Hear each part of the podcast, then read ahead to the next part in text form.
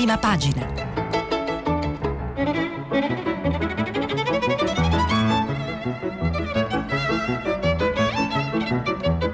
Questa settimana i giornali sono letti e commentati da Stefano Cingolani, giornalista del quotidiano Il Foglio.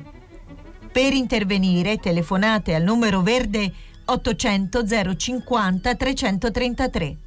Sms WhatsApp, anche vocali, al numero 335 56 34 296.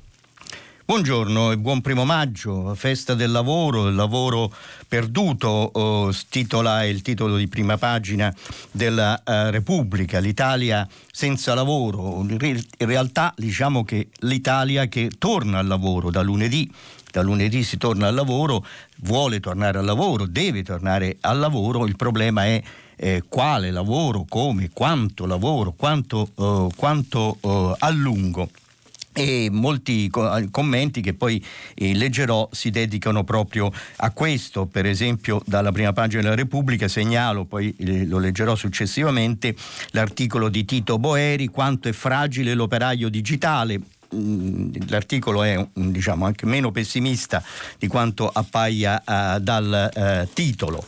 Eh, le, la stampa, anche la stampa apre sul eh, primo maggio sul lavoro, Mattarella, senza lavoro non c'è l'Italia, l'appello e il messaggio del Presidente eh, della Repubblica che eh, ha rivolto anche un richiamo al governo, servono indicazioni chiari, chiare, ha detto Mattarella, le istituzioni collaborino e imparino dai cittadini. Eh, c'è una, un editoriale eh, di Marco Revelli, dello storico Marco Revelli, anche questo lo leggerò oh, successivamente, Un paese salvato dagli ultimi è il titolo.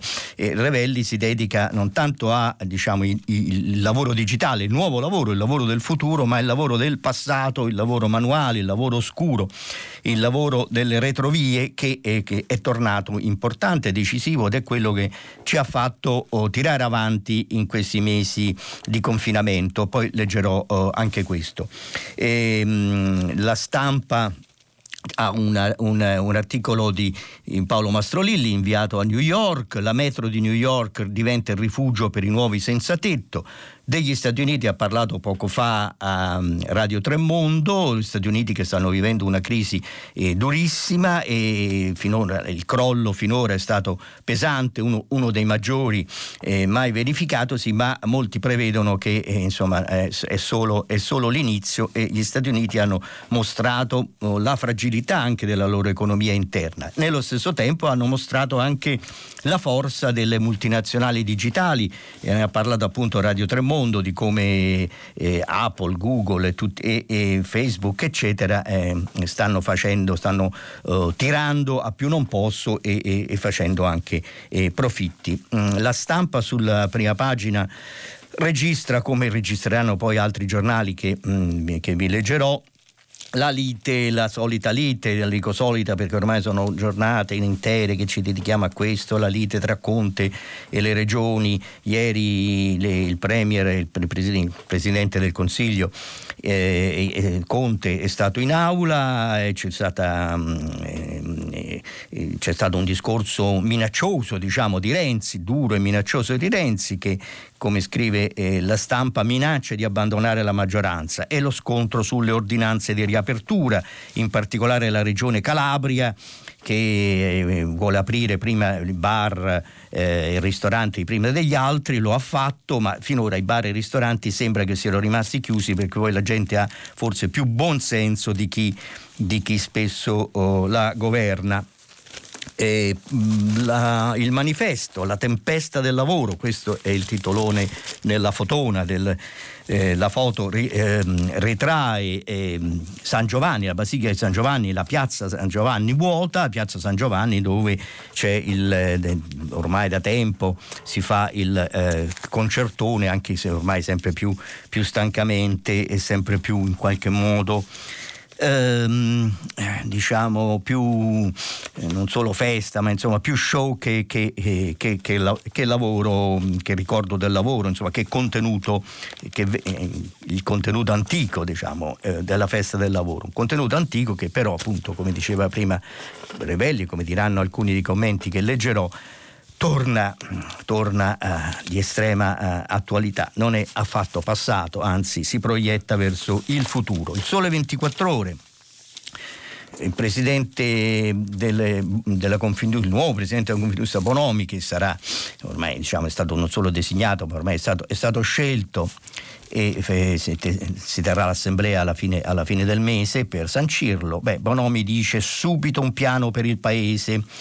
Eh, dura critica del presidente designato di Confindustria, Carlo Bonomi, alla fase 2 dice eh, Bonomi, stiamo andando verso una riapertura delle attività caratterizzata da un, carico, da un caotico susseguirsi di misure incerte e contraddittorie ha detto durante la presentazione dei, dei, suoi vicepresidenti. Bonomi ha chiesto al governo di agevolare il confronto, per ridefinire dal basso turni, orari di lavoro, numero giorni di lavoro settimanale e di, se- e di, settimane, numero quindi di giorni di lavoro e di settimane in questo 2020, al di là delle norme contrattuali chiuse virgolette, se con o le nazionalizzazioni. Ecco, questo è un punto importante diciamo, il, ridefinire il modo di lavorare, appunto turni, orari, eccetera, e, e, e, e, vedere quanto questo oh, va in conflitto con le norme, eh, anche con le norme contrattuali, oppure diciamo, è, una, è, una, è una, un completamento delle norme eh, contrattuali. C'è sulla Repubblica un, un'intervista al segretario della CGL Landini, il quale chiede che un contratto anche per il lavoro oh, da casa. Lo cito, poi vedremo un attimo dopo che cosa, mm, cosa intende. La Sole 24 Ore registra il crollo del prodotto lordo sancito ieri è meno 4,7%, oh, mm, siamo, siamo con un ehm, eh, un calo diciamo, più, fo- più, forte della media del, della zona euro che è meno 3,8%, meno forte di altri, di altri, paesi, meno grave di altri paesi come la Francia che cade del 5,8% e la Spagna il cui prodotto lordo scende del 5,2%. Però insomma questo registra un po' questa prima fase, ora vedremo, vedremo poi che cosa succederà nel, eh, nella fase 2, se la fase 2 con il ritorno pieno al lavoro eh, la situazione potrà, eh, potrà cambiare. Il grande interrogativo è se queste aziende che riaprono avranno la domanda per i loro prodotti, riusciranno quindi a, a vendere, a incassare, insomma, quindi se la macchina dell'economia eh, si rimetterà in moto dal basso oppure no. Sempre sul sole 24 ore la BCE, nuova liquidità per le banche, chieste ai governi risposte ambiziosi, eh, ambiziose, è quello che ha detto ieri la Presidente Christine Lagarde, eh, leggerò poi eh, successivamente eh, il, il, commento di Donato Masciandaro che chiarisce un po' oh, che cosa sta facendo oh, adesso la BCE, e se c'è una, una, linea nuova, innovativa e coraggiosa eh, oppure no, perché questo è un po' l'interrogativo che molti ascoltatori hanno posto in questi, in questi giorni, hanno chiesto nei loro messaggi, nei loro interventi, ma insomma la BCE è veramente la nostra salvatrice oppure no? Sono, quali sono gli, gli impacci ancora che, eh, che, vincolano la Banca Centrale Europea? Lo vedremo dopo. Il Corriere della Sera, Conte sotto attacco in aula, questo è il titolo, più, oggi fa una scelta tutta politica Ehm, il Premier difende la fase 2, Renzi basta pieni poteri, Salvini la maggioranza non c'è più, questo è il, il, il sottotitolo che dà un po' il quadro della, delle, diciamo, della rappresentazione eh, di, eh, che si è avuta ieri in eh, Parlamento.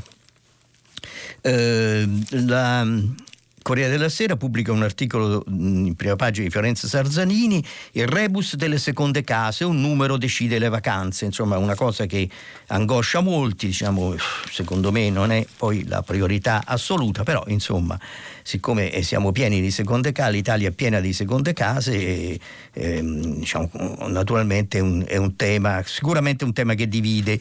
Eh, leggo solo la prima parte mm, del, dell'articolo e poi rimando a pagina 9 per chi vuole eh, approfondire. Eh, l'indice indice di contagio RO a 0,2, ecco la soglia ritenuta indispensabile per consentire ai cittadini di andare da una regione all'altra e se i dati resteranno buoni dal 18 maggio sarà possibile trasferirsi nelle seconde case, sempre all'in- però all'interno della propria regione. Ecco, il limite regionale resterà. E qui non è questione solo di seconde case ma anche di, di, insomma, di gente che per necessità eh, varie della propria vita insomma, si sposta perché la regionalizzazione, queste re- regioni che per lo più sono eh, artificiose, sono una costruzione insomma, fatta a tavolino e insomma, impongono adesso, funzionano adesso come se fossero eh, paesi esteri, come se ci fossero i confini, insomma francamente questo è una delle cose che meno mi convincono anche dell'assetto dell'Italia, dell'assetto chiamiamolo istituzionale dell'Italia. Insomma, le regioni, eh, una, l'Italia si è trasformata eh, completamente, natura, eh, pensiamo solo che cos'è la fascia adriatica, eh, da, da, dall'Abruzzo fino alla Romagna, fino anzi al Veneto, è quasi una, una unica grande eh, fascia eh, urbana, insomma, che non ha molto senso il confine tra Abruzzo e Marche, tra Marche e, e, e, Romagna e così via si può, ne, si può dire, eh, si può estendere questo discorso più in generale. Vabbè, comunque insomma, questo, le regioni purtroppo nonostante la loro artificiosità ci bloccano come se fossero degli stati e come se noi fossimo anche un, un, uno, uno, Stato federale tipo, tipo gli Stati Uniti, cosa che non siamo.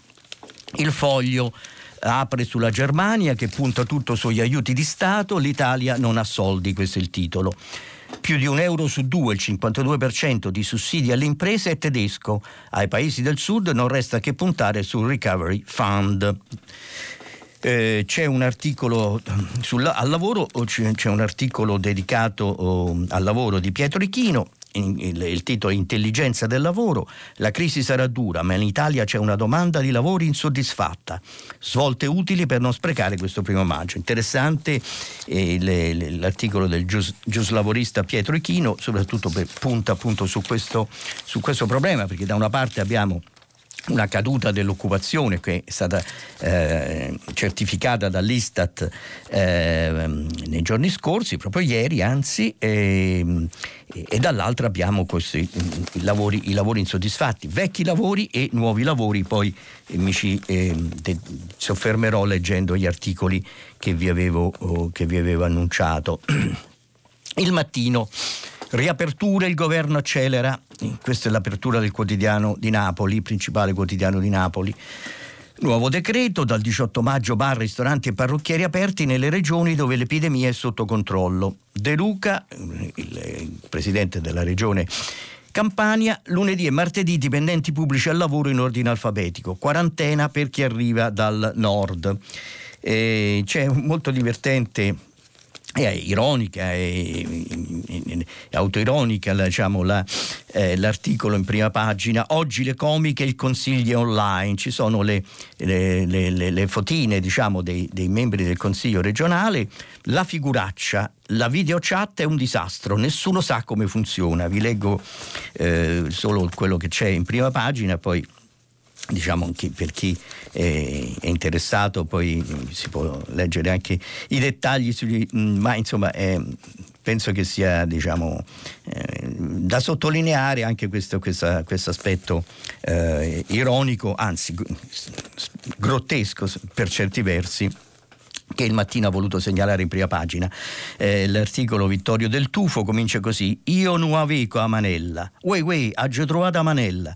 Bisognerebbe scomodare Ionesco, Beckett, il teatro dell'assurdo o i grandi geni dell'arte situazionista per descrivere l'esilarante tentativo dei consiglieri regionali di riunirsi online in piena emergenza Covid.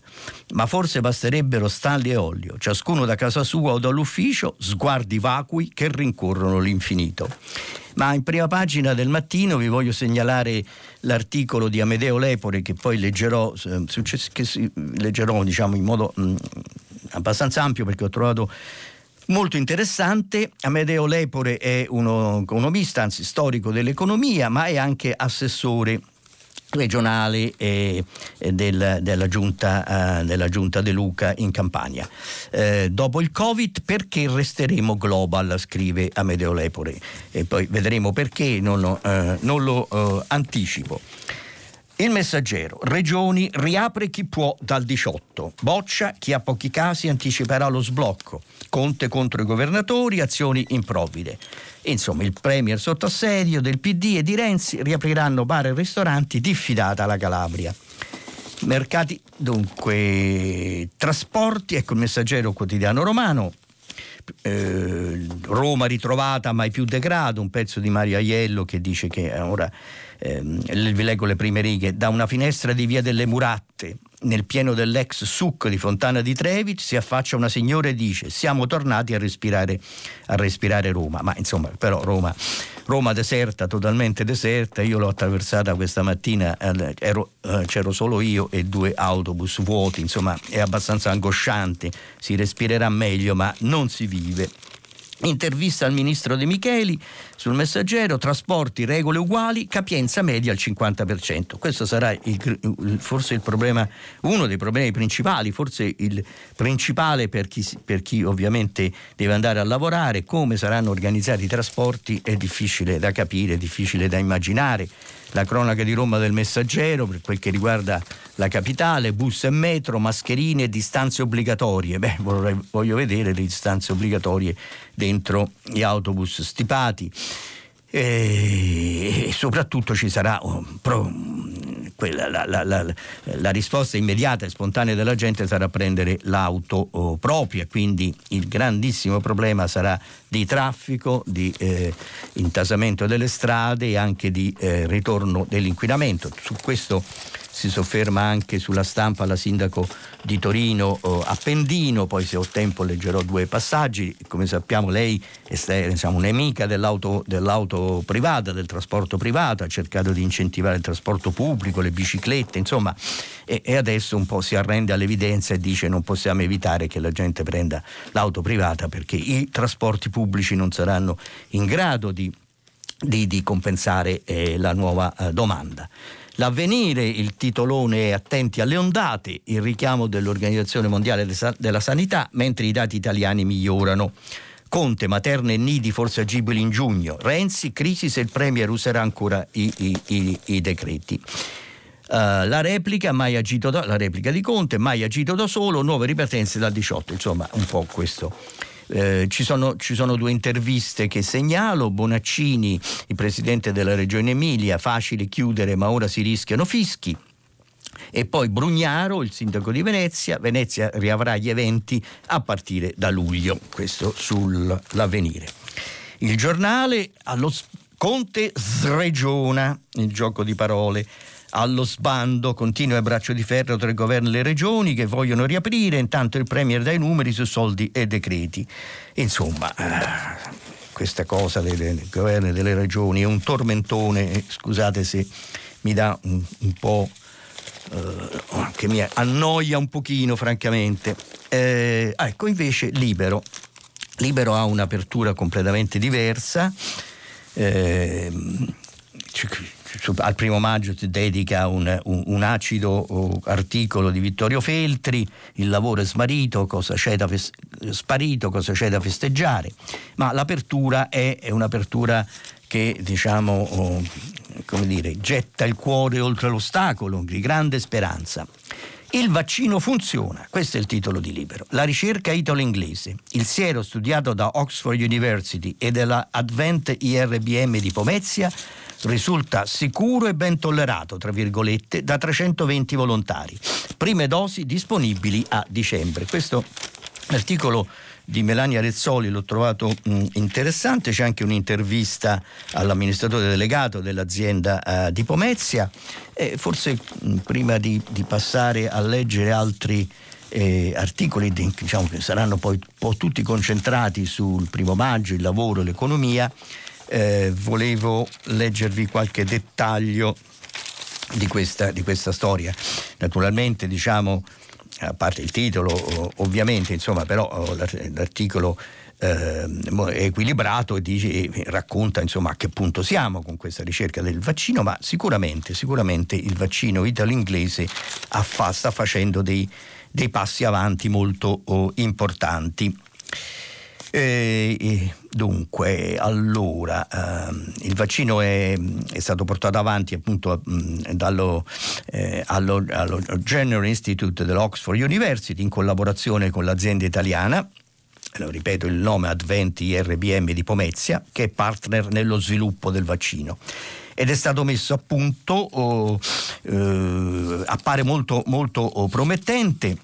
Il New York Times ha scritto che è stato testato su sei scimmie Macao nel Montana il mese scorso e gli animali, dopo essere stati esposti ad alte dosi del virus, sono rimasti in salute per i 28 giorni consecutivi mentre le scimmie rimaste senza vaccino si sarebbero tutte ammalate. Ma non ci sono solo le scimmie. Dopo questi risultati incoraggianti, il vaccino Jenner è stato somministrato a 320 volontari sani nei quali è risultato sicuro e ben tollerato, per cui è iniziata una prima sperimentazione in cinque centri in Inghilterra, dove il vaccino verrà testato su ulteriori 500 volontari. I risultati di questa fase sono attesi con, entro la fine di maggio, dopodiché i primi test clinici verranno effettuati a giugno su 5.000 soggetti, che spianeranno la strada alle prime dosi disponibili per categorie previste nel prossimo mese di dicembre. Oggi creare un vaccino capace di proteggere contro il Covid-19 è un'impresa titanica, scrive Melania Rizzoli. Primo perché non ne abbiamo mai creato uno contro un coronavirus e secondo perché sappiamo ancora troppo poco riguardo la risposta immunitaria di reazione al contagio, la sua efficacia nel tempo e la possibilità della perdita progressiva di memoria immunologica e quindi di una seconda infezione. Tutte variabili che disorientano gli studiosi, i quali si interrogano e si chiedono se una molecola costruita in laboratorio sia davvero in grado di garantire l'immunità contro un virus naturale molto aggressivo ed ancora sconosciuto che a quanto pare non ci rende immuni in modo permanente dopo la sua prima infezione. Anche questa affermazione è interessante perché, come sapete, in questi giorni si, si è detto eh, c'era anche ieri insomma, che eh, chi ha avuto eh, il Covid-19 sviluppa eh, una, capaci- una, capacità immunitaria, però nello stesso tempo si sono messe le mani avanti. Non sappiamo quanto dura questa, eh, questa immunità e quindi se davvero Uh, ci, ci, ci, ci, fa da scudo contro un eventuale eh, ritorno, contro un'eventuale ricaduta. Allo stato attuale non ci sono assolutamente prove purtroppo che ciò avvenga. L'azienda italiana IRBM di Pomezia, continua l'articolo, ha reso noto di aver raggiunto un accordo insieme allo Jenner Institute con la multinazionale AstraZeneca al fine di imporre un'accelerazione ulteriore del prototipo di vaccino anti-Covid, della sua realizzazione, produzione e distribuzione a livello mondiale, aggiungendo che verrà adottato un modello no profit per tutta la durata della pandemia, cioè senza margini di profitto. È quello che dice, che dice Piero Di Lorenzo, l'amministratore delegato della, eh, della, società italiana, eh, il quale in un'intervista risponde alla domanda il vaccino rende immuni per sempre o la protezione è limitata nel tempo, risponde molto eh, eh sinceramente, non lo sappiamo ancora, la scienza è fatta di esperimenti. Nell'accordo, poi spiega, nell'accordo siglato tra Oxford e AstraZeneca è specificato che finché durerà la pandemia il vaccino verrà distribuito al costo effettivo, senza alcun sovraccarico relativo alla proprietà intellettuale. È fondamentale perché creerebbe la condizione per la vaccinazione di massa. Ma quanto potrebbe costare questo, questo vaccino? È troppo presto per dirlo, risponde Lorenzo. Non sappiamo neppure quante fiale si potranno ricavare da un lotto. E poi l'altra domanda, che la, le risulta che l'Organizzazione Mondiale della Sanità finora abbia dato l'ok solo a tre vaccini per i test sull'uomo? La risposta di Di Lorenzo, guardi, mi pare che siamo arrivati a 120 vaccini complessivamente. Di questi probabilmente solo 4 o 5 prima o dopo arriveranno in farmacia. Alcuni non ci arriveranno per colpa di qualche evento sfortunato e la stragrande maggioranza delle aziende dovranno accontentarsi di aver scritto un bel comunicato stampa. Beh, così funziona la ricerca e così funziona la produzione dell'industria, dell'industria eh, farmaceutica, dalla quale però può arrivare l'unica l'unica speranza diciamo, di sconfiggere definitivamente coron- questo coronavirus.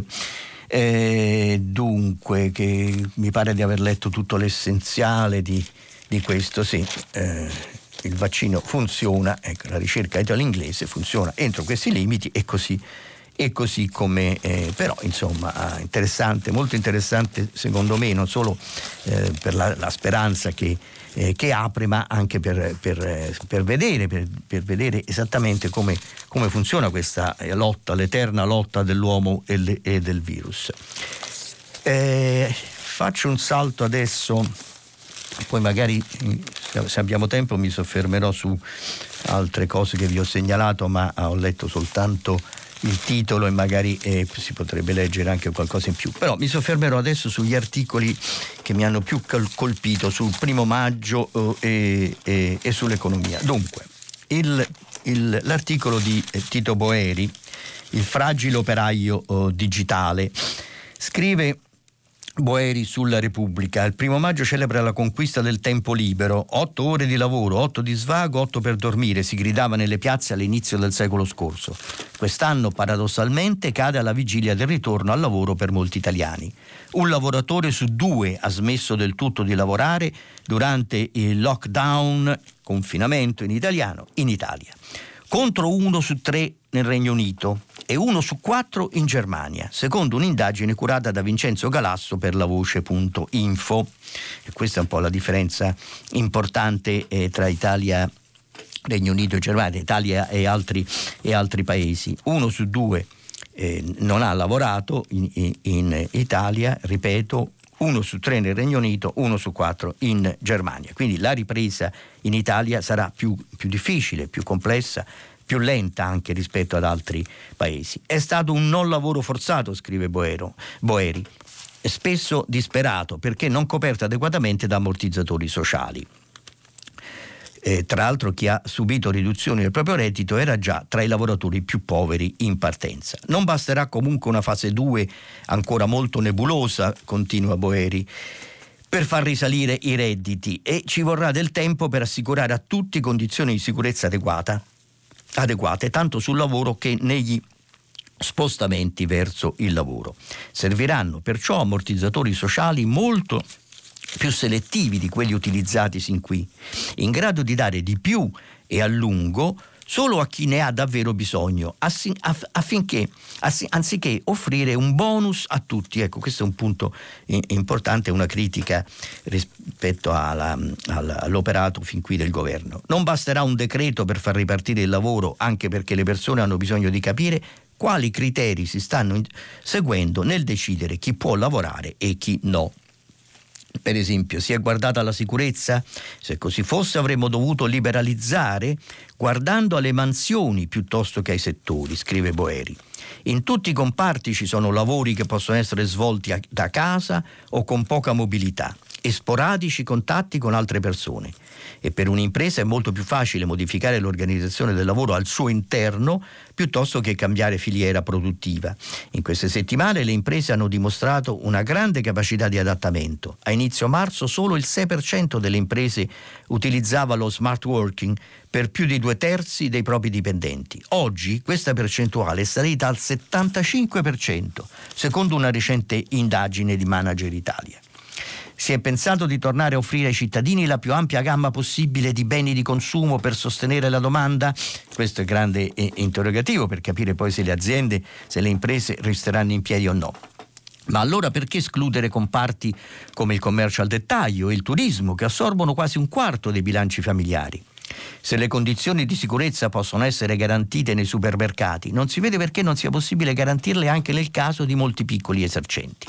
Il primo maggio è anche la festa del lavoro organizzato. Questo è l'altro tema mh, mm, che, eh, che, solleva eh, eh, Boeri. Il sindacato ha oggi di fronte a sé compiti ancora più impegnativi che in passato. Dovrà far sì che l'accelerazione del progresso tecnologico, resa necessaria dalla messa in sicurezza di molti lavori, soprattutto il man- manifatturiero, si accompagni ad adeguati piani di formazione dei dipendenti. Il sostegno pubblico alle imprese che avranno problemi di sostenibilità del debito accumulato in questa fase potrebbe proprio consenti, consen, consistere nell'accollarsi i costi di questa massiccia riqualificazione della manodopera, anziché nel ricreare uno Stato imprenditore. Questa è l'altra, è l'altra critica, anziché eh, le nazionalizzazioni o i salvataggi di, di imprese, imprese, che spesso non possono stare in piedi, eh, le risorse dovrebbero essere dedicate in modo massiccio a riqualificare la manodopera. Le organizzazioni dei lavoratori dovranno anche saper cogliere le opportunità che si apriranno per i lavoratori meno qualificati qualificati in attività di vigilanza sul rispetto delle norme e sul distanziamento fisico e di sanificazione di ambienti, favorendo lo spostamento verso queste attività di che non riuscisse a stare al passo con la digitalizzazione di molte attività. Per fare tutto questo il sindacato dovrà necessariamente tornare dove è nato, presidiando i luoghi di lavoro anziché la sala verde di Palazzo Chigi, perché i protocolli di sicurezza e i piani di formazione si definiscono in azienda. Nel, raggiung- nel, raggiungere i lavoratori meno protetti, nell'arrivare al mondo delle piccole imprese, il sindacato può oggi contare su di un alleato di cui fino a pochi mesi fa ignorava l'esistenza. Lo smart working sta diventando un potentissimo strumento in mano al sindacato per organizzarsi e per raggiungere i lavoratori. Questo è un, è un, un, un angolo una visuale molto interessante e qui diciamo, mi riferisco, avevo citato l'intervista a Landini, sempre sulla Repubblica, il segretario della CGL, che chiede un contratto per il lavoro da casa. Ora, questo è uno degli aspetti, l'altro aspetto mi pare che Boeri inviti il sindacato a utilizzare di più e senza, e senza uh, uh, retropensieri in qualche modo, senza, senza uh, rigidità, di utilizzare di più questa grande occasione che è offerta dal lavoro, dallo la, la, lo smart working. Marco Revelli, un paese salvato dagli ultimi, l'editoriale sulla stampa. Le catastrofi, scrive eh, lo storico, e tra queste naturalmente le epidemie, hanno per certi versi una capacità rivelatrice, mostrano in chiaro, portano alla superficie verità altrimenti sommerse, o visibili ma non viste.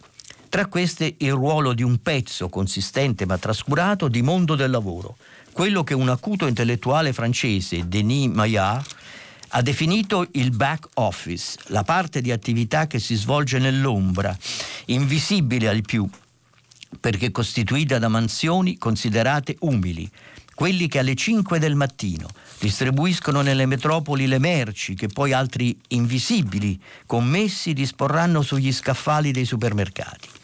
Gli addetti alla logistica, che connettono le grandi piattaforme commerciali alla rete della piccola distribuzione, i rider, che raggiungono le nostre case, gli operai delle filiere lunghe della subfornitura, i netturbini che smaltiscono i nostri rifiuti, autisti, artigiani, padroncini e precari, la fitta articolata rete dei lavoratori e soprattutto delle lavoratrici della cura, infermiere, badanti, paramedici, operatrici dell'assistenza agli anziani.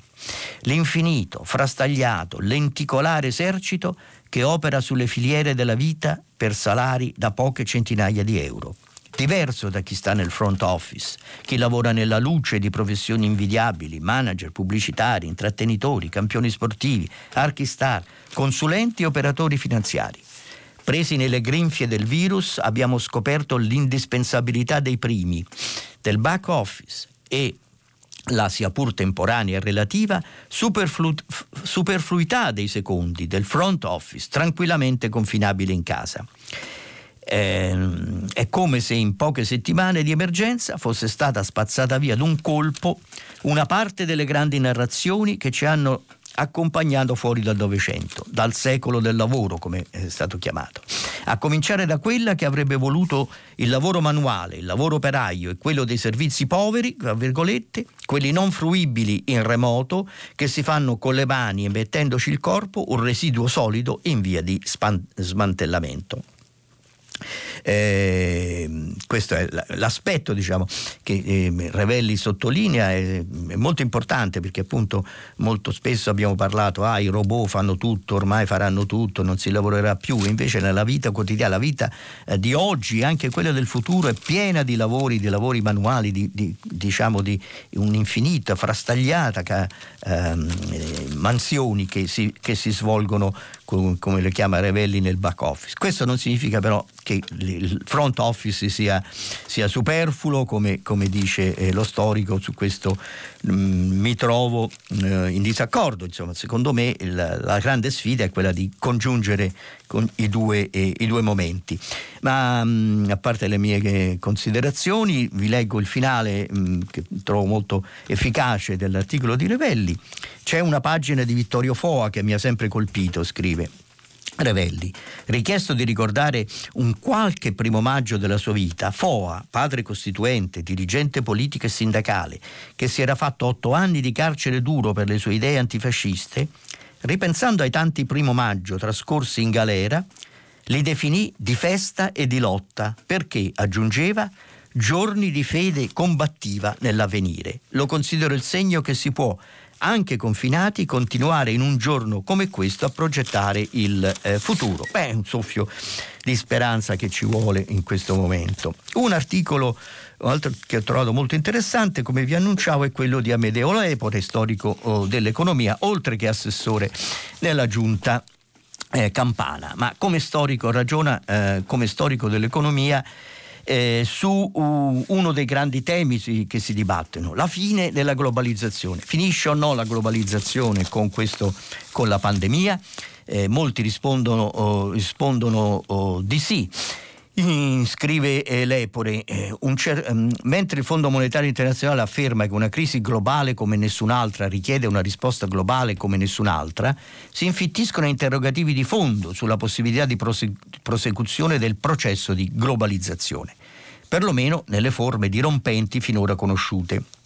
Molti studiosi di diverso orientamento, avamposto di un ampio senso comune, pensano che si debba prendere atto di una deglobalizzazione o perlomeno di una slobalization, un termine usato dal futurologo AGD e Bacchus, dato che la pandemia attuale sta intensificando il ripiegamento delle economie internazionali in una recente intervista, Walden Bello ha sostenuto che la globalizzazione era sbagliata e si sarebbe dovuto deglobalizzare la produzione già dopo l'ultima crisi finanziaria, anziché avviare una nuova fase di vasta connettività.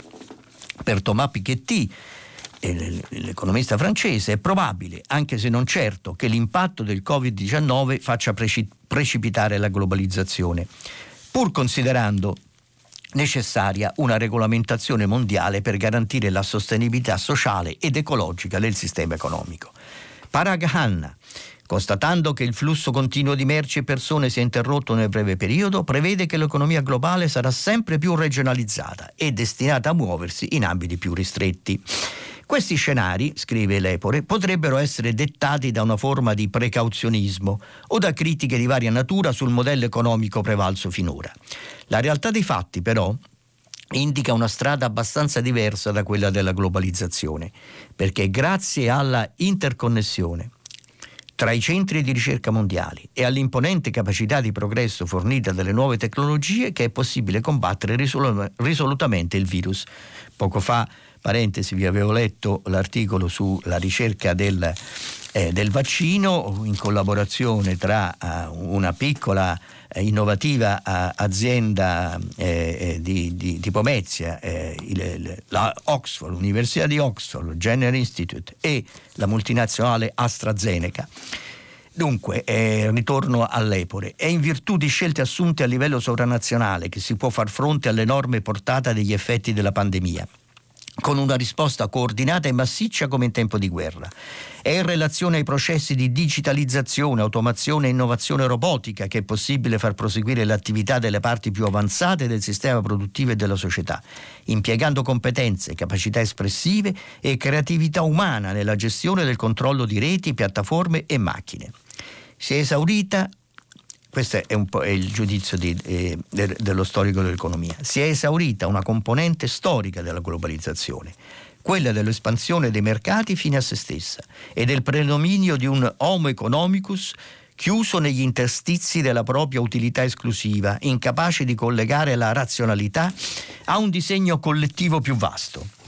Al contrario, si sta alimentando un tipo di globalizzazione volto a promuovere un nuovo paradigma, in grado di realizzare un'inedita convergenza tra gli interessi privati e pubblici, tra gli individui e i gruppi sociali, tra le imprese, il mercato e lo Stato. Questa è, è diciamo, la, la, valutazione di, eh, di Lepore. Quindi un nuovo tipo, non la fine della globalizzazione, ma un nuovo tipo di globalizzazione. Dunque adesso ancora ai temi dell'economia che però insomma, riguardano poi eh, la nostra vita, ce la faremo o non ce la faremo ad affrontare eh, quella che la, la, seconda, la nuova fase, insomma, oltre la pandemia, eh, la, uh, la grave crisi, la recessione forse eh, a evitare una depressione, perché questa è grande, la grande incognita.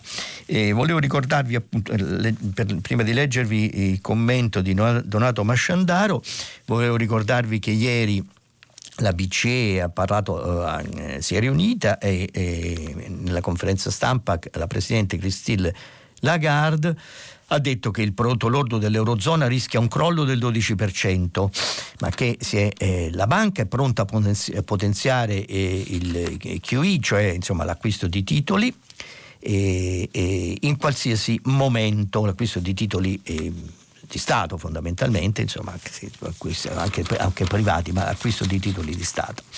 Ehm, le operazioni di rifinanziamento in aiuto al mercato monetario che passa attraverso le banche. Questo è un po' eh, diciamo, il quadro tecnico.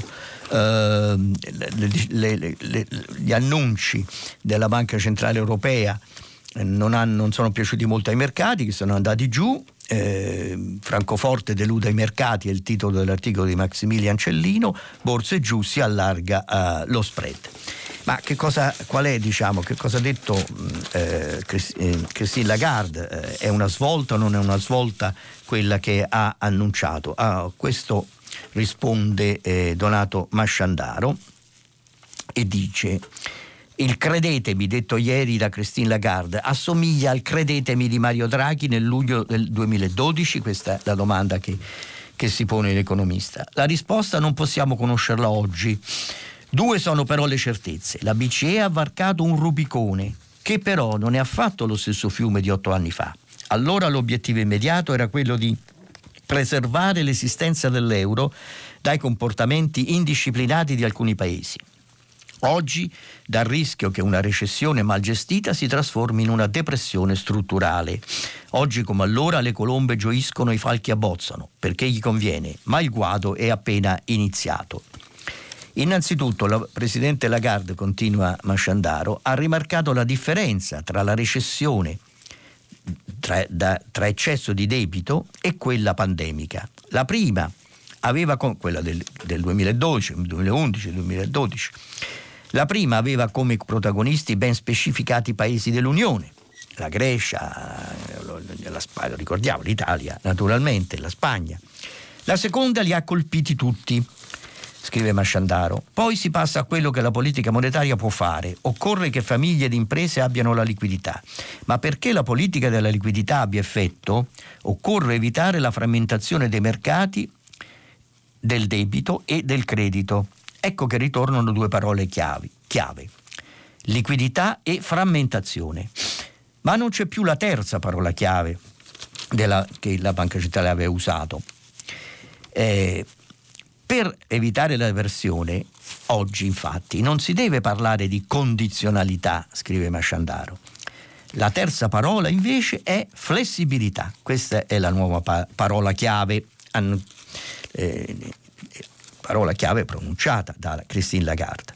Anche su questo punto la Lagarde è stata molto chiara, scriveva Sciandaro. In tempi normali la credibilità della banca centrale si poggia anche su limiti che si autoimposta. Un esempio è quello degli acquisti di titoli sovrani sui mercati finanziari, vincolati da quote per paese. Un altro esempio è quello di utilizzare i rating delle agenzie private per valutare la qualità di un titolo finanziario. Sono norme che hanno finora contribuito a evitare che le accuse di lassismo monetario che i falchi lanciano nei confronti della BCE trovassero ascolto. Eh, però nelle fasi eccezionali tali regole devono essere sospese perché la BCE per essere credibile deve essere massimamente flessibile. Quindi, scrive Masciandaro, la politica monetaria deve essere massimamente espansiva, utilizzando tutti gli strumenti a disposizione le decisioni prese in marzo erano state assunte a maggioranza, forse quelle di ieri sono state assunte all'unanimità, non lo, sappiamo, non è stato detto. Il banchiere centrale sa che in tempi normali il suo dovere è avere una visione macroeconomica più lungimirante di quella dei politici. Allo stesso modo, in tempi eccezionali, la politica monetaria ottimale può essere quella ultra espansiva per le ragioni tecniche sopra ricordate, ma anche per ragioni politiche. Il tasso di popolarità crolla e il tasso di ostilità eh, aumenta. Eh, di riflesso anche la psicologia rema nella stessa direzione. Quanto il costo pers- personale di non essere accomodanti diventa molto alto, anche un falco può abbozzare. La BCE della Lagarde si è legata alle mani. La politica monetaria la farà tutto il possibile farà tutto il possibile perché la fase pandemica sia solo una recessione, il meno dolorosa possibile. Il Rubicone è attraversato, ma Roma è ancora lontana. Così conclude Masciandare e concludo anch'io la lettura dei giornali. Fra poco, oh, fra poco oh, mh, mm, risponderò alle domande di voi ascoltatori e ai messaggi eh, che eh, mi mandate. Stefano Cingolani, giornalista del quotidiano Il Foglio, ha terminato la lettura dei giornali di oggi. Per intervenire chiamate il numero verde 800 050 333. Sms e WhatsApp, anche vocali, al numero 335 56 34 296. Si apre adesso il filo diretto di prima pagina. Per intervenire e porre domande a Stefano Cingolani, giornalista del quotidiano Il Foglio, chiamate il numero verde 800 050 333. Sms e WhatsApp, anche vocali, al numero 335 56 34 296. La trasmissione si può ascoltare, riascoltare e scaricare in podcast sul sito di Radio 3 e sull'applicazione Rai Play Radio. Leggo uh, una, l'ultima ora sullo schermo, il Papa, il messaggio del Papa nella, durante la messa a, a, a Santa Marta, eh, lavoro e giusta paga per tutti. Papa Francesco rivolge il pensiero al mondo del lavoro in occasione della festa del primo maggio. Preghiamo per tutti i lavoratori perché a nessuna persona manchi il lavoro e tutti siano giustamente pagati, possano godere della dignità del lavoro e della bellezza del riposo, ha proseguito il Papa. Pronto? Pronto, sono Enrico da Bologna, buongiorno. Buongiorno. Senta, mm, l'argomento è fase 2, fase 3 e primo maggio. Sì. Ieri la trasmissione Tutta la città ne parla ha approfondito il modello di Genova, il mhm. Ponte mm-hmm. Morandi, mm-hmm. molto interessante tutta la trasmissione, tutta la puntata. E io ho pensato ad un confronto con un'altra città simbolo del nostro paese, dall'altra parte del Mar Adriatico, eh, Mar Mediterraneo, il progetto Mose di Venezia. Mm-hmm. Ecco, la domanda che io vorrei farle è questa. Lei pensa che i politici che devono gestire la fase 2 e fase 3 per il rilancio del nostro Paese possa essere utile a loro studiare i due modelli per evidenziare sia le negatività che le positività, onde trarne delle priorità? E io la priorità che metto al primo posto è il mondo del lavoro legato a tutti questi grandi investimenti. Cosa mi dice? Guardi, io dico che magari, magari fosse così come, come, lei, come lei, auspica.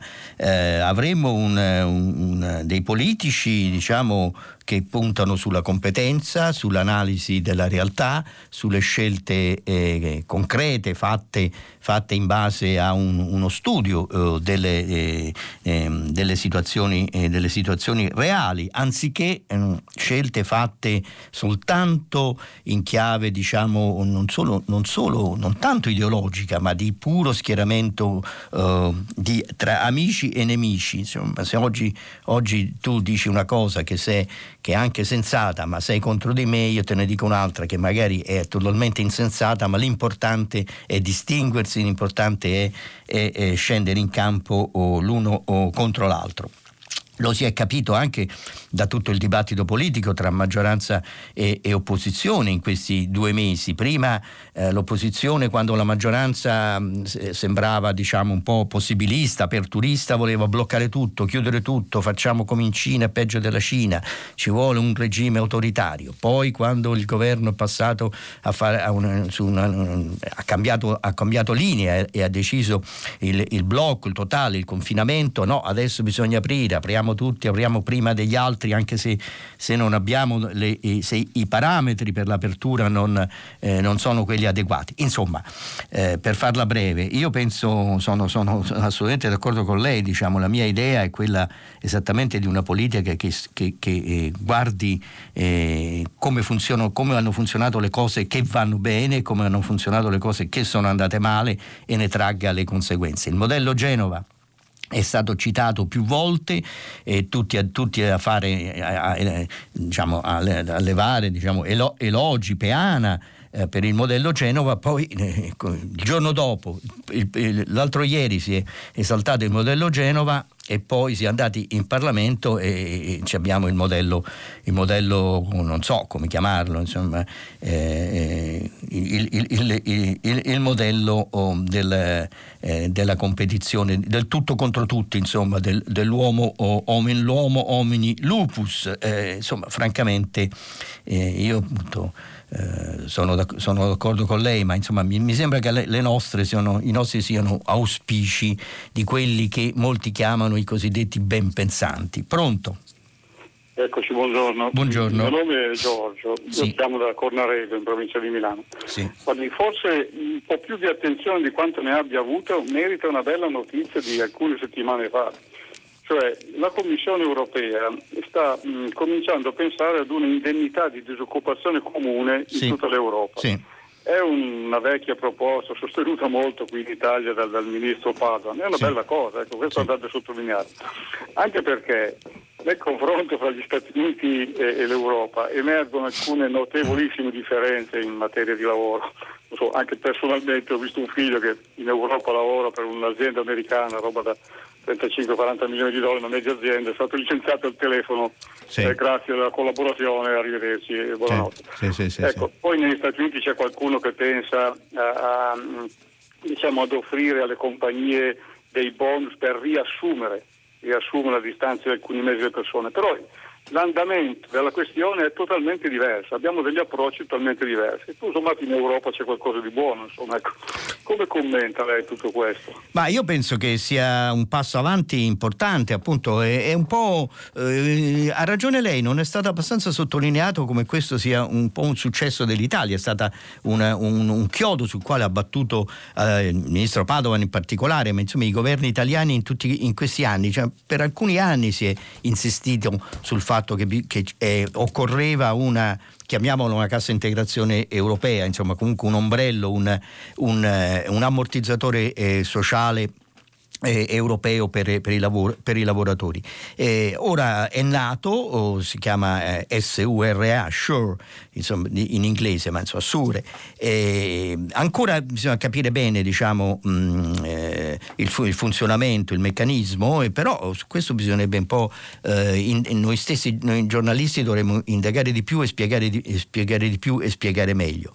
La differenza, mm, quindi non c'è, non c'è solo un, una cosa positiva che, che, è venuta fuori dalle scelte europee, io ne posso, potrei aggiungere altre, insomma adesso mm, eh, tutta la discussione qui è stata fatta sul MES, sul meccanismo eh, europeo di, di, stabilità, ma insomma bisogna tener conto che eh, la Commissione europea ha sospeso ha sospeso il patto di stabilità, insomma, cioè non c'è più il vincolo del 3% al disavanzo pubblico, non c'è più il vincolo del 60% al debito pubblico, che infatti sta esplodendo eh, dappertutto, sarà buono, sarà, eh, sarà negativo, ma comunque eh, c'è una rottura che anche questa non è stata sottolineata, quanto, quanto sia nuovo lo scenario anche eh, in sede europea. Io personalmente non credo che si, che si tornerà alle regole di prima, bisognerà discutere eh, nuove regole, eh, delle regole ovviamente saranno necessarie, ma eh, quelle, quelle, precedenti non, funzio- non, funzionano più, quindi non vedremo più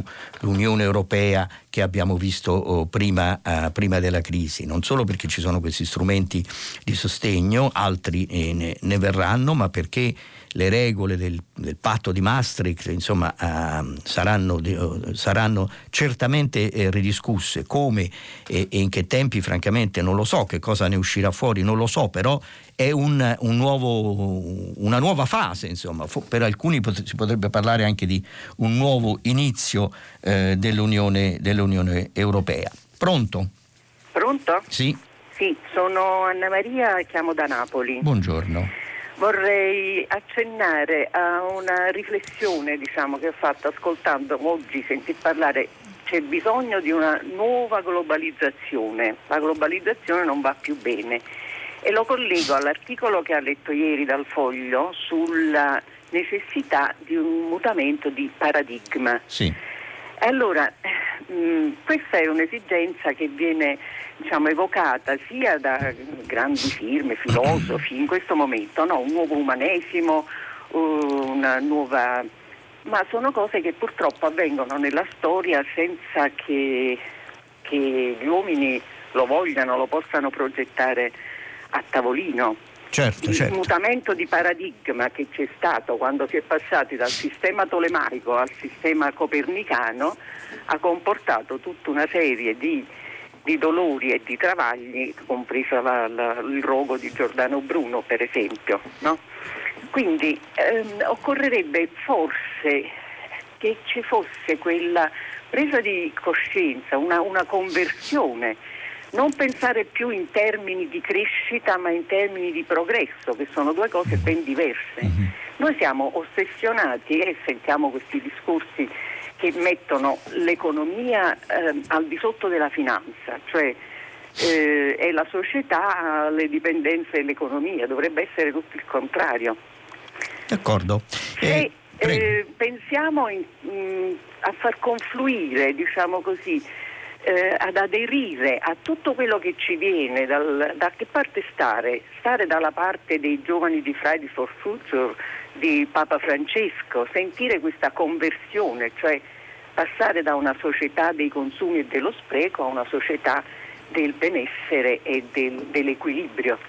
Beh, grazie signora. Adesso prima di rispondere, di dire la mia, eh, volevo leggere una, un messaggio um, che ci è arrivato da Giovanni, che è un po' insomma, in, in, sintonia con quello che si sta dicendo, e scrive: Spesso per le persone morte per questa pandemia si è detto che avevano anche altre patologie. Lo stesso si può dire anche per molte aziende che dicono di chiudere definitivamente per questa pandemia.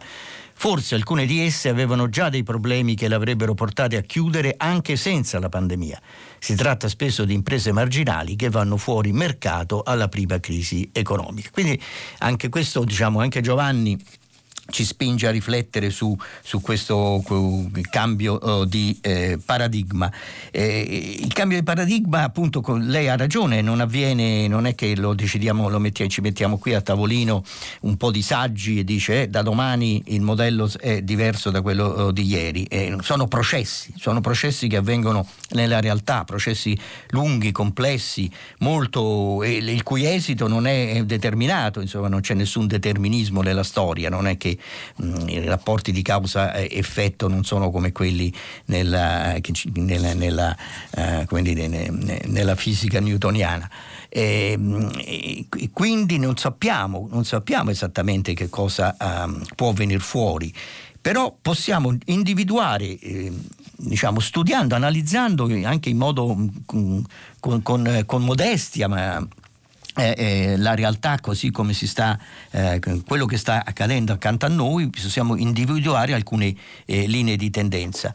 Ehm, se, alcune linee di tendenza, come, come diceva giustamente eh, Giovanni, come diceva anche lei, signora Anna Maria, stanno, um, erano individuabili anche prima della, della pandemia eh, la crisi che, che, che, la pandemia sta, crisi gravissima che la pandemia sta provocando eh, le, le, esalta, le mette, le mette in, eh, in, evidenza. Leggevo prima eh, articoli su appunto da una parte il lavoro, il lavoro, lo smart working, da parte la, la, digit, la digitalizzazione, eh, da una parte quindi queste le punte ehm, eh, del, eh, del, processo economico industriale, dall'altra diciamo i lavori, del, quello che scrive, Reveli chiamava il back office, cioè quelle che eh, i lavori i, eh, manuali che ancora eh, ci sono e come, e come, si organizzano. Insomma, anche questo è un altro grande interrogativo al quale eh, non abbiamo, ancora, non, abbiamo ancora, risposta, che no, bisogna eh, studiare, osservare, guardare e capire, e capire dove, eh, dove ci porta questa eh, grande transizione. È una grande transizione che stiamo, che stiamo vivendo. Transizione sappiamo bene da dove siamo partiti e non sappiamo dove, eh, dove arriveremo. Per dove siamo partiti però Ecco, lei, lei, metteva in contrapposizione crescita e progresso. Francamente, diciamo in parte, certo che non sono cose, le stesse cose, però non c'è dubbio che quello che è avvenuto eh, nei decenni precedenti, adesso lasciamo stare la, la, storia di lunga durata, ma anche nei, nei, nei 30-40 anni, dagli anni 90 eh, in poi, eh, questo, questo ciclo Mm, eh, di crescita molto forte di tutto il mondo, beh, ha portato eh, progresso, ha portato benessere, ha portato eh, una grandissima parte del mondo fuori dalla povertà. In India si moriva di fame, in Cina non c'era una ciotola di riso. Io che ho una certa età mi ricordo che è quello di cui si parlava negli anni 60 e 70 e, e, negli, e, e, negli, anni 70 si parlava di redistribuire risorse da, dal mondo ricco o dal primo mondo al terzo mondo, dal nord al sud. Queste risorse sono state eh, redistribuite in modo inadeguato, insufficiente, contraddittorio, certamente, ma sono state eh, create risorse nuove e che hanno eh, dato oh, la possibilità eh, di uscire dalla, dalla, dalla, fame, dalla povertà assoluta a miliardi eh, di persone. Questo noi lo dimentichiamo. Noi che siamo qui, naturalmente siamo presi nostre, dai nostri guai terribili, però non, ehm, eh, anche prima, la, prima, della pandemia tutto il dibattito sulla crescita, tra crescita e progresso, trascurava il fatto che insomma, noi guardiamo a noi stessi, che siamo nella parte ricca del mondo e dimentichiamo che cosa è successo invece a tutti quelli che avevano solo una ciotola di riso 30-40 anni fa? Pronto? Pronto? Sì. Buongiorno. Buongiorno. Mi chiamo Massimo e telefono da Forlì. Prego Massimo. Sono contento di aver preso la linea oggi che è il primo maggio, perché è di due lavoratori che vorrei parlarli un attimo e poi sì. le farò una domanda. Io sì. sono un insegnante volontario di italiano per gli stranieri in una sì. scuola Penny Wirton. Sì. Solo negli ultimi quattro anni credo di aver conosciuto non meno di 500 ragazzi, quindi potrei raccontare tante storie davvero. Mm-hmm. Ne scelgo una. Due ragazzi africani che non si conoscevano, che hanno la stessa età, vengono dallo stesso paese, hanno fatto lo stesso viaggio, quasi 3.000 km fino alla Libia e poi il mare con due barconi diversi. Hanno avuto entrambi il permesso di soggiorno per motivi umanitari vivono a Forlì da più di tre anni, fanno gli operai e sono diventati così bravi che sono non necessari, ma sono diventati addirittura insostituibili.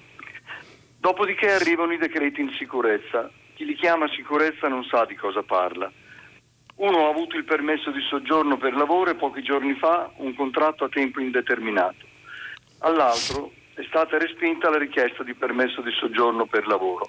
Questa è una roulette russa, altro che sicurezza. Ora questo ragazzo è costretto a rimanere in Italia, le frontiere sono chiuse, no? Sappiamo. Non può avere un lavoro se non in nero, qualcuno ci guadagnerà in questo. Non può avere una casa se non in nero e qualcuno ci guadagnerà anche in questo. Non può avere un medico, insomma è condannato alla clandestinità. E questo in piena pandemia. Le chiedo, per caso siamo impazziti? Non pensa che una regolarizzazione sia assolutamente necessaria, non perché sia economicamente conveniente per lo Stato, lo è, è molto, ma perché se sei in Italia, se hai un lavoro, una casa, hai imparato l'italiano, è semplicemente giusto essere regolarizzati, perché i migranti sono persone e perché lo sappiamo bene che nessuno, e qui sto parlando di noi italiani, di noi europei, Nessuno può vivere bene se c'è ingiustizia per gli altri. La ringrazio, aspetto di ascoltare cosa ne pensa. Grazie mille, io la penso come lei, quindi non ho moltissimo da aggiungere. Io penso che in questa, in questa, um, questo sia un, un, enorme problema che non è stato affrontato prima, tra i tanti che non sono stati affrontati. Io credo che la pandemia e, le, e la crisi eh, che, che stiamo vivendo che diciamo, nella quale entreremo ancora di più purtroppo, eh, lo ripropone, lo ripropone eh, rimettendo insieme giu- umanità, giustizia, equità e convenienza, perché le cose possono, possono funzionare. Il discorso che mh, in termini di, di giustizia e, e, di equità è naturalmente forte, ma anche quello in termini di convenienza che può, eh, spero almeno, convincere chi, chi, non è eh, xenofobo, chi non è razzista, chi non è, chi non, chi non è contro, contro, gli stranieri, contro oh, gli immigrati mh, per posizione eh, ideologica, eh, può convincere la gente di buon senso, eh, e ce n'è naturalmente, e speriamo che ce ne sia sempre di più, eh, che è, è, è, giusto e utile nello stesso tempo ehm, affrontare, affrontare in modo positivo la regolarizzazione dei lavoratori stranieri. Pronto? Sì, pronto, buongiorno. Buongiorno.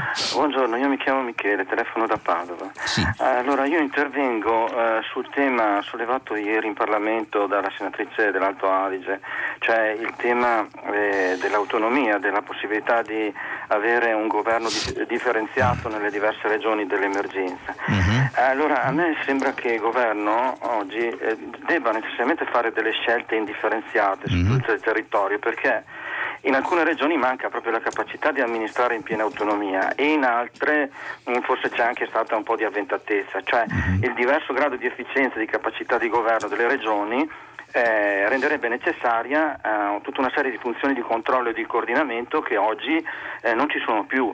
Cioè nella Costituzione del 48, a costo di, di sembrare nostalgico, io segnalo che eh, c'era eh, eh, la- c'erano degli strumenti di coordinamento e di controllo, ad esempio eh, lo Stato, la legge dello Stato dettava i principi generali, cioè le leggi cornice su tutte le materie, anche sulla sanità. Poi c'era l'articolo 124 che è stato abrogato che stabiliva che nelle regioni ci fosse un commissario del governo, brutta parola commissario, però serviva per sovrintendere, per coordinare le funzioni amministrative dello Stato con quelle della regione.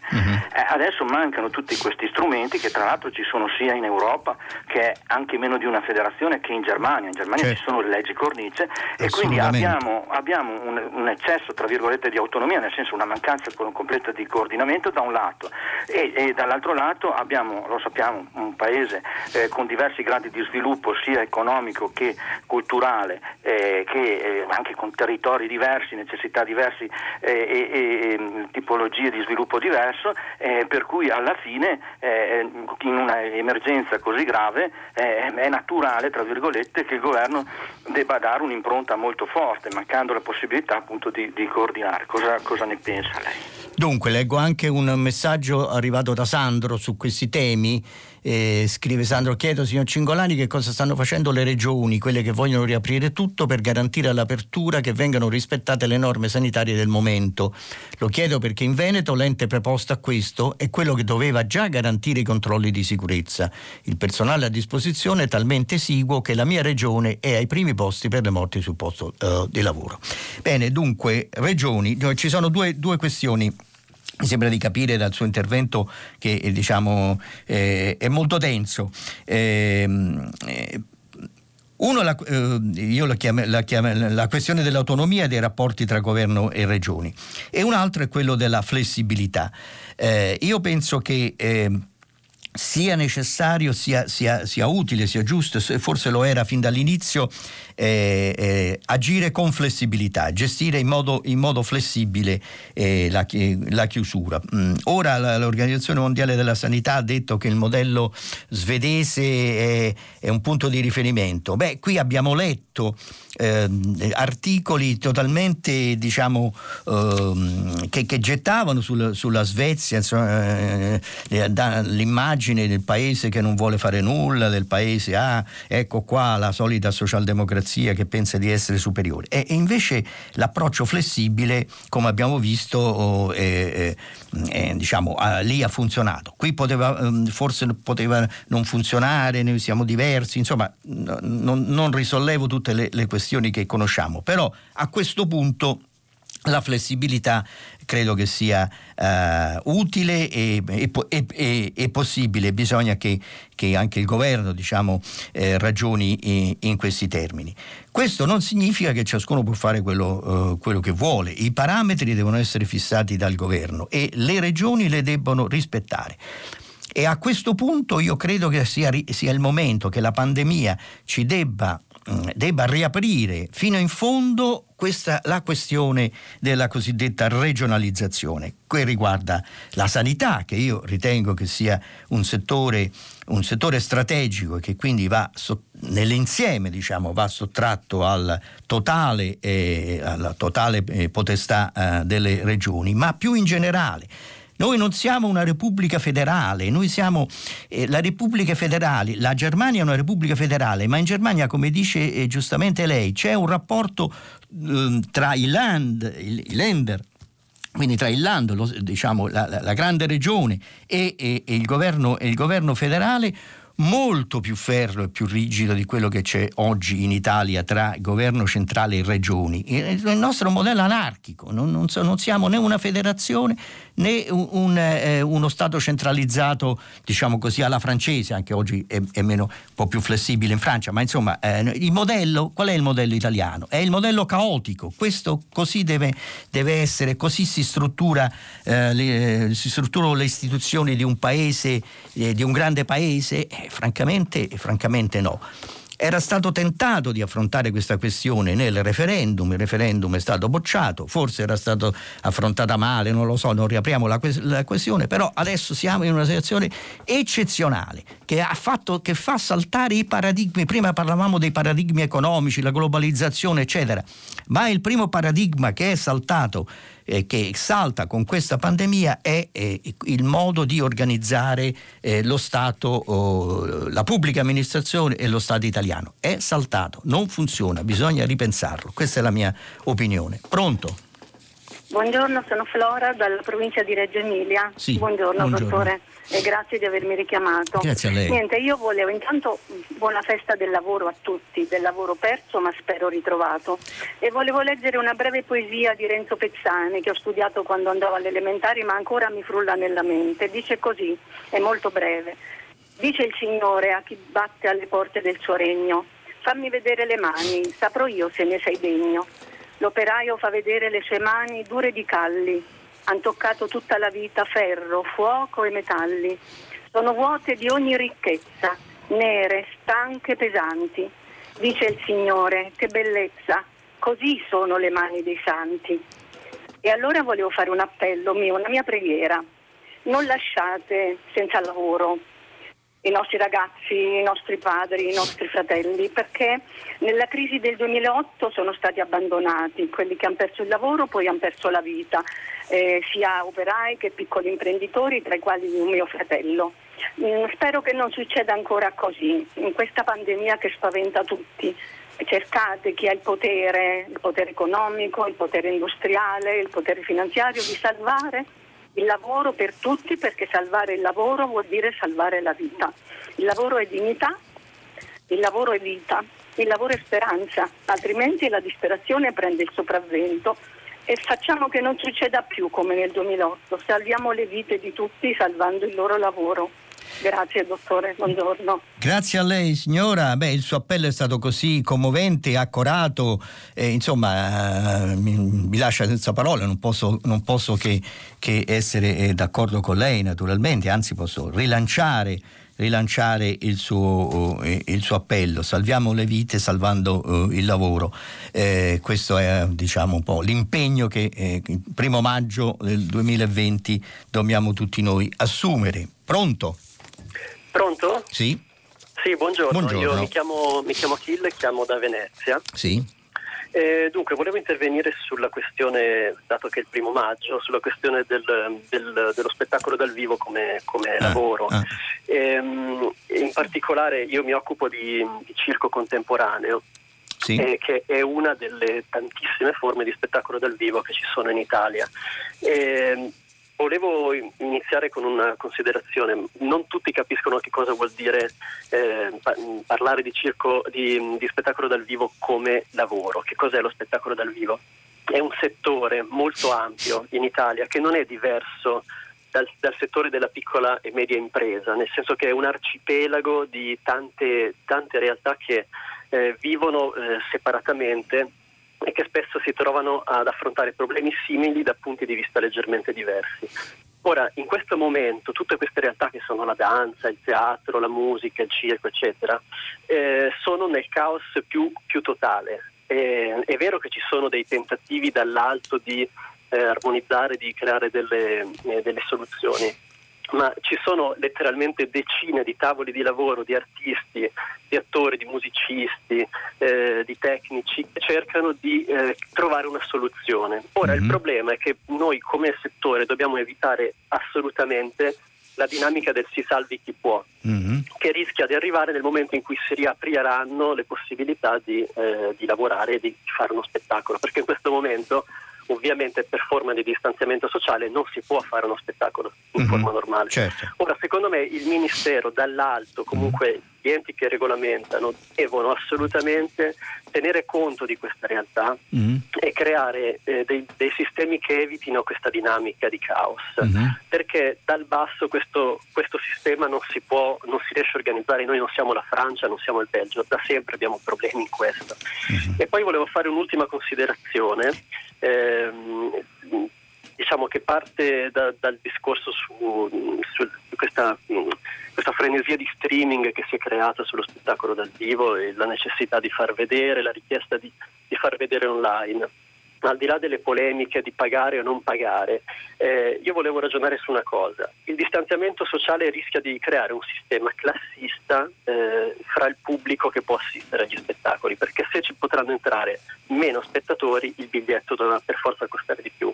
Mm. Vogliamo considerare che lo streaming è il modo con cui chi non potrà pagare il biglietto potrà comunque vedere uno spettacolo in forma meno efficace? Questa mm-hmm. è la mia domanda. Mm-hmm. La ringrazio e aspetti, aspetti. Eh, eh, prima di rispondere volevo chiederle io una cosa. In, in, mh, mm, lei prima ha detto beh, eh, da una parte bisogna ripartire dal basso, cioè il ministero cioè, deve ascol- ascoltare tutti, deve ascoltare anche, anche noi, voi, voi appunto, certo. uh, e, dall'altra però uh, uh, lasciando diciamo alla, alla, spontaneità si va alla selezione, chiamiamola tra virgolette naturale, insomma si salvi, si salvi chi può. Ecco, qual è lo strumento secondo lei? Bisogna creare un tavolo in cui il Ministero del, eh, della Cultura diciamo, oh, vengano rappresentate tutta, tutta, la varietà molto molto vasta e molto ricca del, del mondo dello spettacolo e della cultura. Lei ha un'idea sì. diciamo, di come organizzare questo, questo rapporto? Beh, di idee ne sono già emerse tante. La sì? prima è quella di fare un censimento reale del, uh-huh. della situazione del, del, dello spettacolo dal vivo, perché sì. un altro grosso problema che non si dice mai è l'enorme quantità di lavoro nero che c'è all'interno dello certo, spettacolo certo. che quindi non permette di, a certi settori di emergere adeguatamente. Sì, sì, sì, eh, secondo me il censimento, il censimento è, la, è, la, è, la, premessa. Ok, benissimo. Grazie. Eh, ma sì, insomma, è molto interessante quello che lei ha detto, ci ha aperto una finestra su una realtà che viene poco poco affrontata, poco analizzata, mentre poi vediamolo, vediamo noi, la, eh, diciamo, eh, spesso vediamo le cose e non ci, e non ci, non ci ragioniamo sopra, non le, non le eh, analizziamo. Quindi la ringrazio per questo suo per questo suo uh, intervento. Uh, streaming o non streaming, cioè, ci sono uno, così come lei dice, insomma, lo, lo spettacolo um, eh, che, che, che, eh, fisico è fondamentale, e, lo streaming è, è, un altro strumento. Insomma, oggi ci sono tanti strumenti, una varietà. Parlavo prima della varietà dei, dei lavori, insomma, che non è solo quello manuale, non è morto, ma anzi, diciamo, la sua importanza viene rivalutata oggi. Insomma, quindi bisogna, noi dobbiamo un po' avere un approccio chiamiamolo completo, insomma, eh, totale questo, eh, al problema del lavoro, così come appunto a quello del, dello spettacolo e, del, e della cultura. Eh, eh Radio 3 ovviamente si dedica moltissimo a questo, diciamo, un po' è, diciamo, e anche oggi, il eh, primo maggio, diciamo, ha un, una, una, una, programmazione particolare in cui mette insieme cultura, cultura e, e, e lavoro. Ehm, insomma, sì, diciamo, dobbiamo, cominciamo magari dal censimento, eh, posso, posso, raccogliere il suo uh, suggerimento. Pronto? Eh, pronto, buongiorno. buongiorno. Eh, sono Stefano, chiamo da Roma. Sì. E, vabbè, oggi è la giornata del lavoro e volevo parlare dell'IRAP, cioè la tassa sul lavoro è credo la tassa più iniqua che ci sia. Mm-hmm. Allora, volevo oh, diciamo, raccontare una storia. Cioè, io eh, attualmente sono in pensione, però ero dirigente di ricerca del Consiglio nazionale delle ricerche uh-huh. e ho fatto diversi, ho partecipato a diversi progetti europei.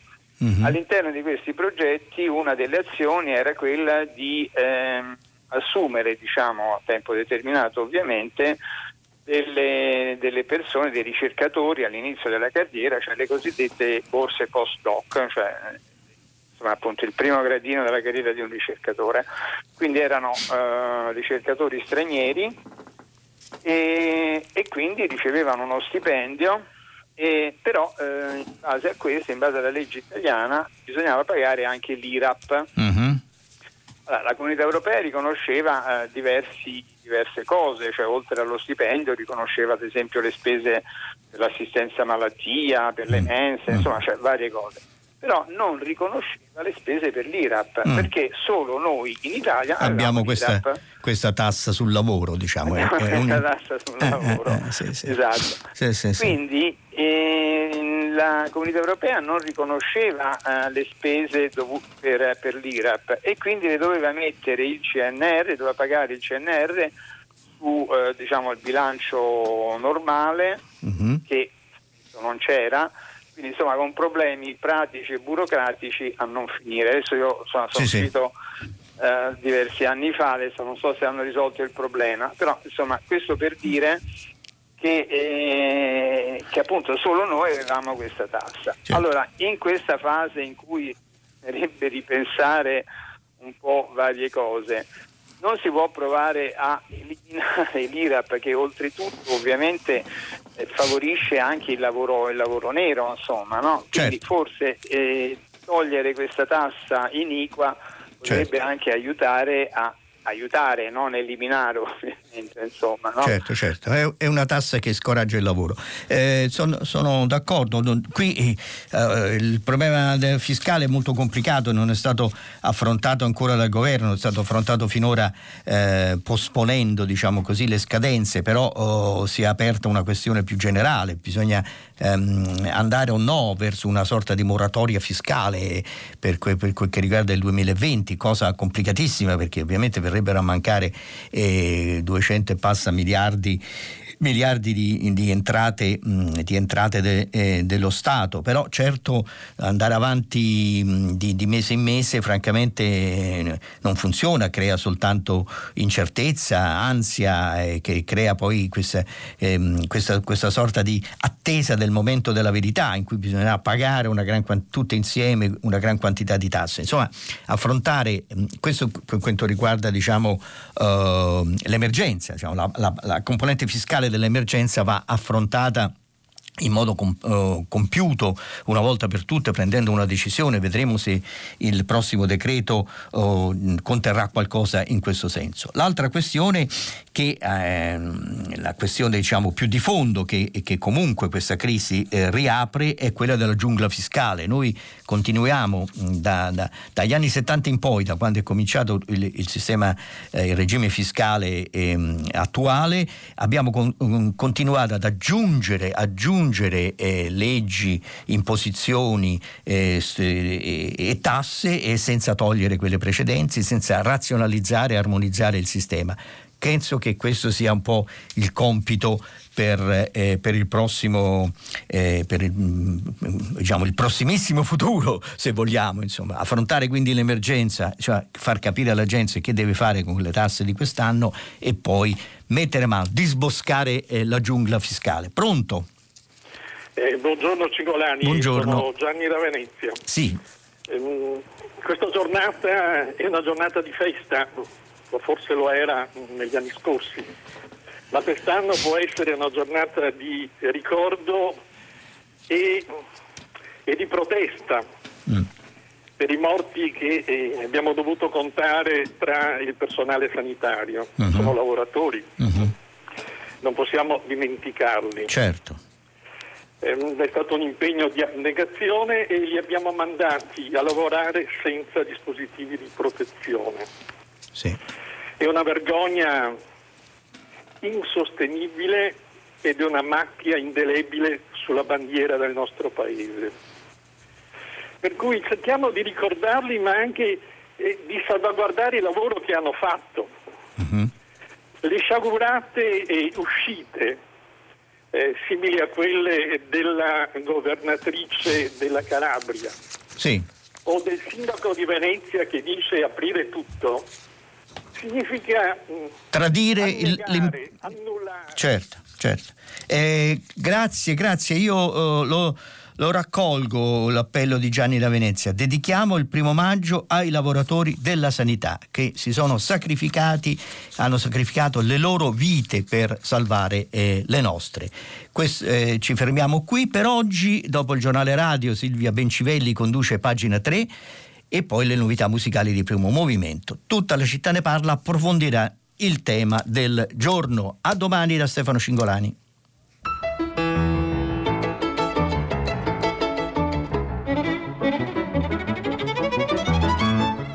Stefano Cingolani, giornalista del quotidiano Il Foglio, ha letto e commentato i giornali di oggi.